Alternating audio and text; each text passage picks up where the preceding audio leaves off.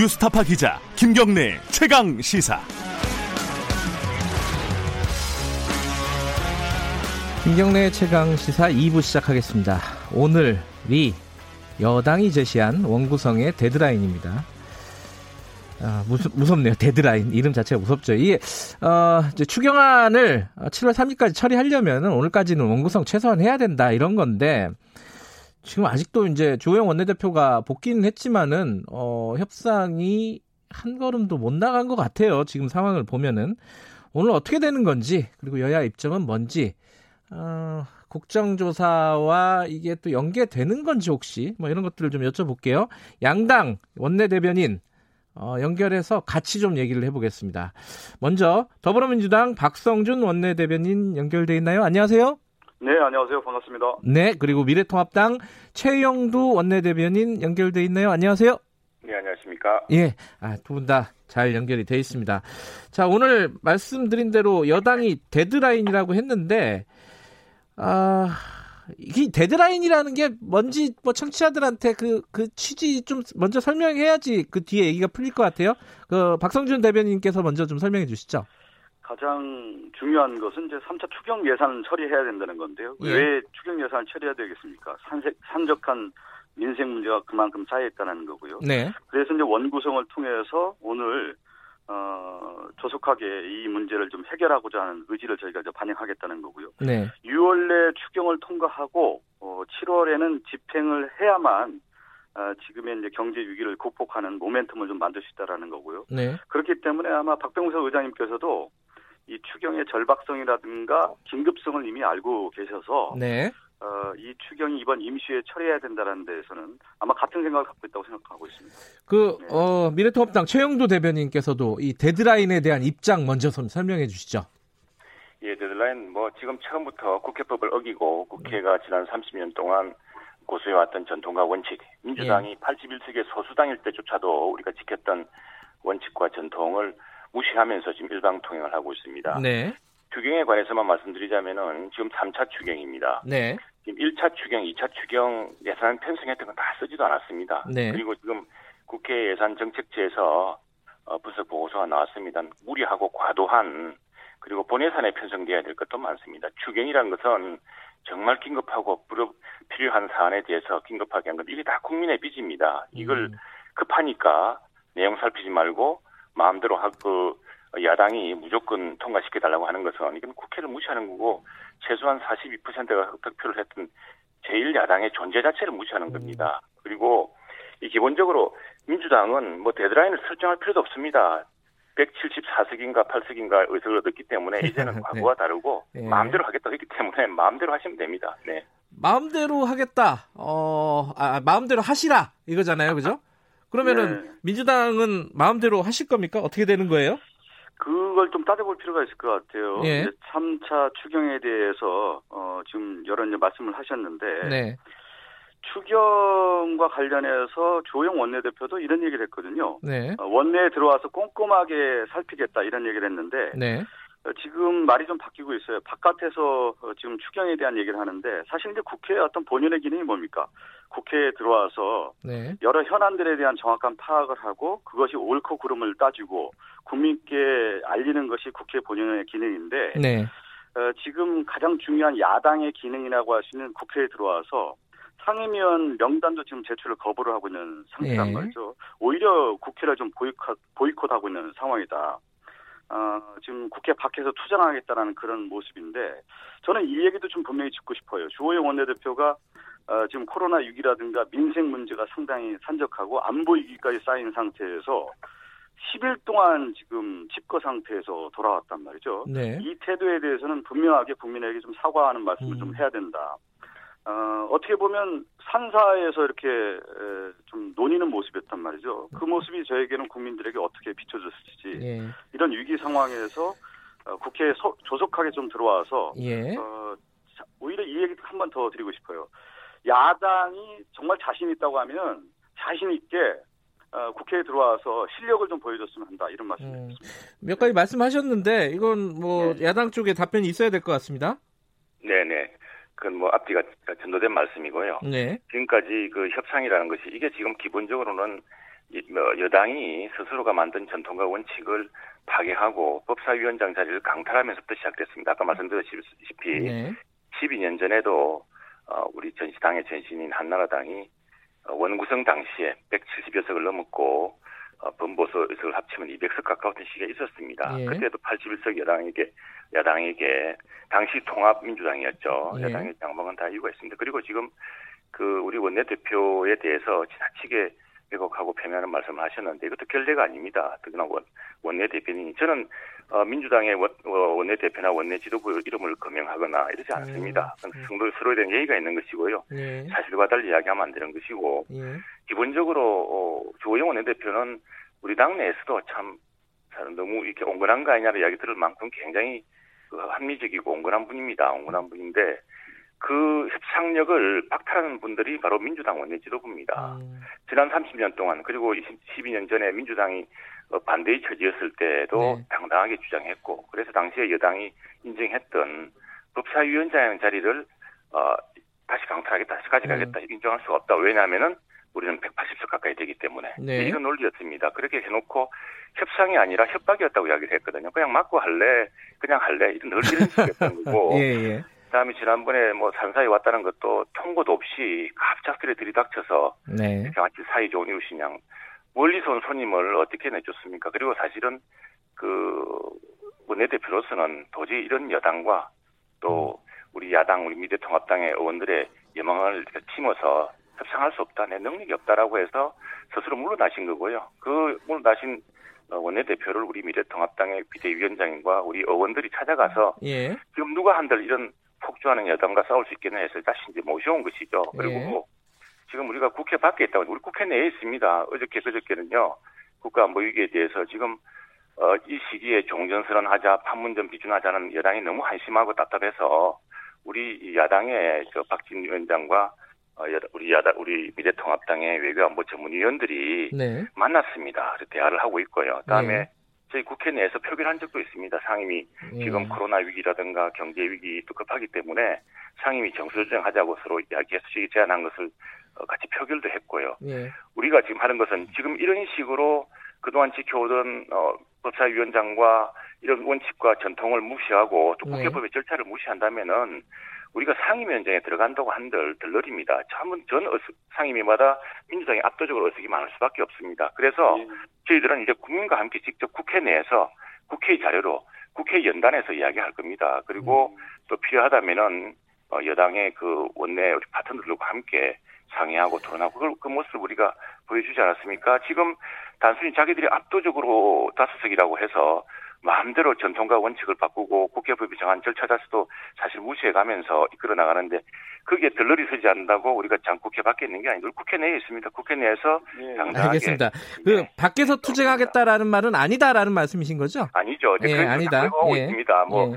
저 어, 조- 조호영 원내대표를 모시고 왔더니 예. 협상을 들고 오지 않았다고 갑자기 또 엉뚱한 이야기를 합니다. 그리고 국회 안에서 우리가 지금 대화도 하고 있고 추경안 문제도 우리가 꼼꼼하게 보- 살피는 것은 비록 의석수가 작지만 41.5%의 국민이 지지하고 득, 어, 투표를 해줬던 예. 국민을 위해서 국민의 혈세가 낭비되지 않도록 또 국민에게 과다한 부담이 가지 않도록 더구나 이 예산이 알겠습니다. 정말 즉시에 정확하게 쓸수 있도록 하겠다는 야당의 의무입니다. 예. 예, 예. 그, 지금 좀, 제가 좀 말씀 좀 드리고 싶은데요. 좀 짧게 좀 부탁드릴게요. 예. 아, 국 회 절차에 대한 부분, 절차법을 지키고 이제 법을 준수하겠다라는 것이 이제 우리 여당의 입장이었는데 그 부분을 좀 지키지 않았다는 거에 대해서는 야당이 분명히 좀 입장을 밝혀야 될 것 같고요. 또 하나 이제 얘기를 드리고 싶은 것 중에 하나가 지난번에 이제 11대 7가 합의안에 대한 얘기를 할 수밖에 없는데요. 예.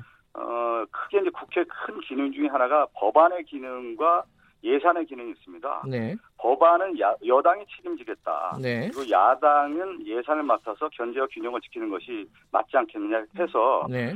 11대 7이라고 하는 가 합의안을 만들었습니다. 그래서 네. 법사위는 민당 복수를 하고 예결위와 주요 경제 상임위 같은 경우는 국토위와 정무위를 통합당에 그야말로 좀 통 크게 양보한 것입니다. 네. 아, 그리고 저희가 그 양보할 만큼 양보하고 또 기다릴 만큼 기다렸고 또 참을 만큼 참으면서 관련 야당이 조속하게 국회에 들어와서 어, 실질적인 어떤 논의와 그 과정들의 절차적인 것들을 지켜주기를 원했는데 그렇지 못한 모습이 있었기 때문에 상당히 좀 아쉬움이 있다는 말씀 다시 한번 좀 드리겠습니다. 예. 그 최영도 의원님.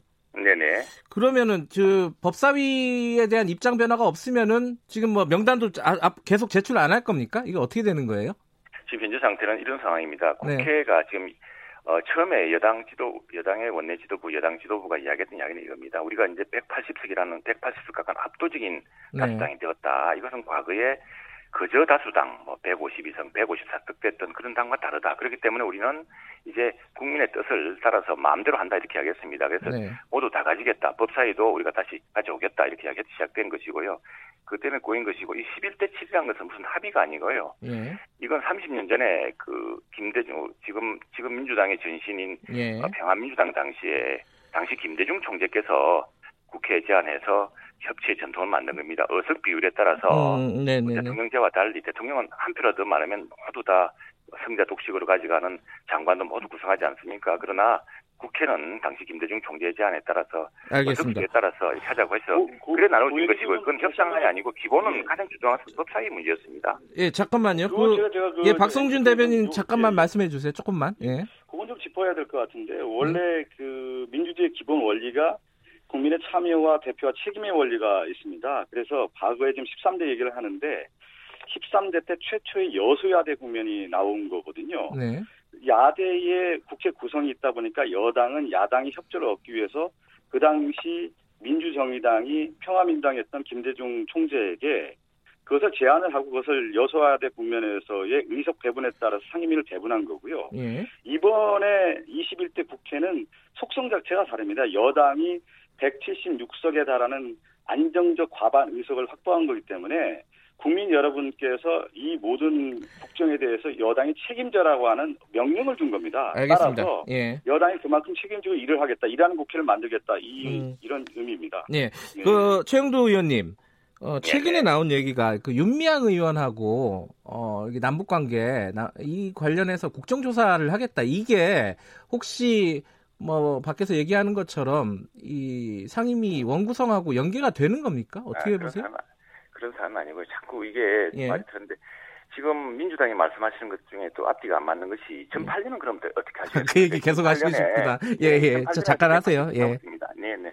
그런데 그때는 민주당이 했거든요. 이건 네. 단순히 그 김대중 총재 때 만들어졌던 그 한 순간의 문제가 아니고 그 이후로 우리 저 국회가 네. 그때 협치의 전통을 만들어 온 것이고요. 그래서 그건 그 2008년을 설명할 수 없는 2008년은 다르고 지금 다르고 그러지 않습니다. 그리고 또 하나 지금 윤미향 예. 국조라든가 어, 국조라든가 다음 남북 관계 이 문제는 사실은 정부 스스로 여당 스스로가 해야 될 문제입니다. 이건 음, 그 원 구성과 관련 협상의 문제가 아니고요. 네. 특히 지금 한명숙 그 총리 같은 경우는 네. 전 총리 같은 경우는 그렇게 억울하다고 하니 예. 법사위에서 엄한 법원 행정처장 이렇게 마구 해서 어, 이미 대법원 판결까지 난 걸 그렇게 할 게 아니라 그렇게 억울하면은 우리 여야가 같이 한번 조사를 해서 억울한 부분 을 풀어주자. 음, 그다음에 윤미향 문제 그렇게 억울하면은 하자. 근데 지금 늘 어떻게 이야기하냐면 이건 검찰 수사 중인 사안이기 때문에라고 이야기합니다. 예, 예. 그런데 정유라 사건 때는 검찰 수사 중에서 했습니다. 예. 그래서 지금 시급하게 국민적 의혹을 풀어주고 국민적 네. 불안을 떨어주고 할 것은 오히려 여당이 저 나서서 받아줄 문제인데 예. 제 걱정하는 부분은 이건 원구성과 협상과 관계된 문제는 아니고요. 예. 지금 국민들이 가장 다급해하고 시급해하는 문제, 의문 같은 것, 또 음. 여당 스스로 억울하다고 하는 사안은 음, 국정조사로 같이 풀어보자고 하는 것인데 그건 별도의 문제죠. 문제는 이제 여당이 바뀌었느냐 이게 제 예. 걱정입니다. 어, 원구 요 얘기, 요 예, 짚어볼 필요가 있어요. 예, 박성준 대표가 예. 아, 이제 국회 복귀를 하면서 페이스북에 글을 올리지 않았습니까? 네. 윤미향 건과 예. 또 대북 외교와 관련해서 국정수가 필요하다는 얘기를 했기 때문에 네. 이 행간의 의미를 보면은 이 두 가지 조건을 들어주면 원구성에 참여하겠다라는 의미로 좀 해석될 여지도 있었거든요. 음, 근데 또 하나가 뭐냐면 윤미향 건과 대북 외교관 가- 관련 자체가 국정조사 사안이냐에 대한 부분을 좀 제기를 할 필요가 있을 것 같아요. 네. 어, 윤미향 건은 당시에 이제 개인적인 부분이었고 시민단체와 관련된 사항이었는데 이게 국정 현안이냐 네. 국정조사라는 것은 국정의 특정 사안과 관련해서 조사를 하는 거 아니겠습니까? 예. 그 부분에 대한 것은 좀 잘못됐다는 얘기를 하, 하겠고요. 네. 또 하나는 이 볼턴의 회고로 건 가지고 네. 어, 지금 대북 관련된 국정조사를 하겠다라는 얘기를 하고 있는 건데 네. 다자 간의 정상회담과 관련된 사안은 사실 비공개가 외교의 관례입니다. 네. 어, 그리고 국정조사를 하기 위해서는 가장 중요한 게 증인 채택과 현장 검증을 해야 되는 건데 네. 행정기관도 조사를 해야 되는 거 아니겠습니까? 그러면 트럼프나 김정은을 조사하겠다라는 건지 국정조사를 하- 했을 경우에 네. 어디까지 조사를 할 수 있는지 앞뒤가 맞지 않는 말이기 때문에 이 부분은 통합당에서 명확하게 좀 제시를 다시 한번 할 필요가 있습니다. 어, 예, 제가 예, 제가 명확하게 이야기하겠습니다. 최영두 대변인, 예. 네네네. 자, 윤미향 사건이 국정조사 대상이 아니라는데 윤, 윤미향 씨와 그 관계된 단체들에게 정부장, 국민의 세금이 지원됐습니다. 네. 근데 그걸 밝히지 않고 있습니다. 그리고 우리 야당에서 그 지원 내역을 밝히라고 그랬더니 지원 내역도 숨겼습니다. 그리고 어떻게 지원하게 됐느냐 했더니 그 자료도 주지 않고 있습니다. 음. 여성부 장관을 오라 그랬더니 공개적으로 오지 않고 뒤늦게 살짝 보고하겠다고 하고 음. 이런 식으로 이건 기본적으로 그 이게 단순히 시민단체의 문제가 아닙니다. 네. 국가가 지원했던 자금이 어떻게 지, 원되는지 어떻게 쓰여지는지 거기에 대해서 국가가 제대로 감시를 했는지 국민의 세금입니다. 예. 금액도 작지가 않고요. 다음에 어, 북한 문제만 하더라도 이건 아, 이런 겁니다. 우리 정부로부터 듣고 듣고 싶은 게 많고 정부와 이건 정말 그 남북 관계나 이런 건 초당파적인 것입니다. 뭐냐면 볼턴의 해고로 문제가 아니고요. 왜 김여정은 그렇게 갑작스럽게 우리 대통령을 모욕을 합니까? 그리고 심지어 그 뭐 옥류관 예? 냉면 요리사까지 등장해서 우리 대통령을 모독하는 이유가 뭡니까? 네. 이런 문제에 대해서 저는 국민으로서 여야가 함께 북한에게 분명한 입장을 밝혀야 되고 또 이후 부- 우리 정부의 구상은 네네. 무엇인지 알겠습니다. 왜 예. 이러냐면 제가 요, 정부 요, 저, 이게- 앵커, 앵커께 요한 번만 좀 말씀드리겠는데. 짧게 건 짧게 좀 부탁드려요. 네, 짧게 좀 예. 얘기를 하겠습니다. 예. 지금 검찰 조사가 진행되고 있지 않습니까? 예. 검찰 조사가 진행되고 있고 또 하나는 관련 행정기관에서 조사가 진행되고 있기 때문에 이 조사를 지켜보는 것이 마땅하다는 생각이 좀 들고요. 또 하나 지금 이제 최영도 대변인께서 얘기를 했는데 정말로 이런 문제가 있다라고 생각하는 인식이 있다고 하면 국회에 들어와서 지금 국방이라든가 정보위라든가 외통위를 열어서 조사를 하면 되지 않겠습니까? 그리고 예. 대정부 질문을 하든가 알겠습니다. 여러 가지 이제 국회 차원에서 할 수 있는 일인데 지금 그, 밖에서 예, 예, 예. 얘기한다라는 것은 국회를 오히려 파행시키는 결과가 시간이 다 납니다. 돼가지고요. 양쪽 예, 예, 당에. 하나씩만 좀 여쭤볼게요. 최영두 대변인께서 여쭤볼 거는 어, 오늘 그럼 원구성 하는데 또 다른 어떤 제안이나 이런 것들은 없고 이제 지금 상황에서는 안 들어간다. 맘대로 해라. 이거 유지하시는 겁니까? 그러면은?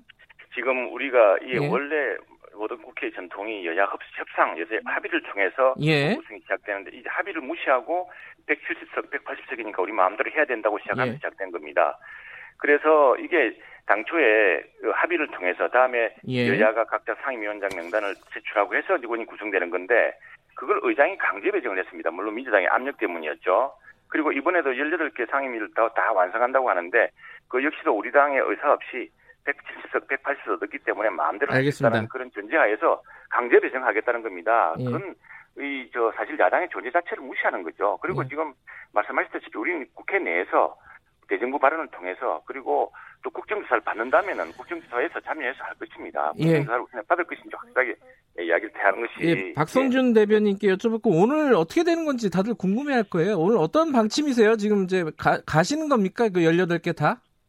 일단 이렇게 이렇게 한번 생각을 해보죠. 5월 30일 날 국회 임기가 시작이겠고요. 지금 6월 말입니다. 지금 음. 이제 거의 한 달이 된 시점에서 국회가 원구성도 못하고 일을 안 하고 있다라는 것에 대해서는 국민들의 비난을 저희가 받을 수밖에 없는 상황인데 그렇기 때문에 여당 입장에서는 지금 가장 어려움에 있는 국민들, 소상공인, 네. 중소, 중소기업을 위해서 3차 추경을 반드시 통과시켜서 일을 하겠다는 뜻이고요. 네. 그렇게 하기 위해서는 시간이 별로 많지는 않다. 그렇기 네. 때문에 야당에 저희가 협조를 요청하고 조속하게 원구성을 하자라고 제안을 해왔고 많은 또 애원도 해왔고 간청을 해오지 않았습니까? 그런데 네. 그 시간이 하나하나 지나가다 보니까 오늘 이 시점까지 왔는데 어, 다시 한번 좀 말씀드리지만 오전까지 좀 야, 야당이 어, 대승적 차원에서 들어와서 원구성을 하고요.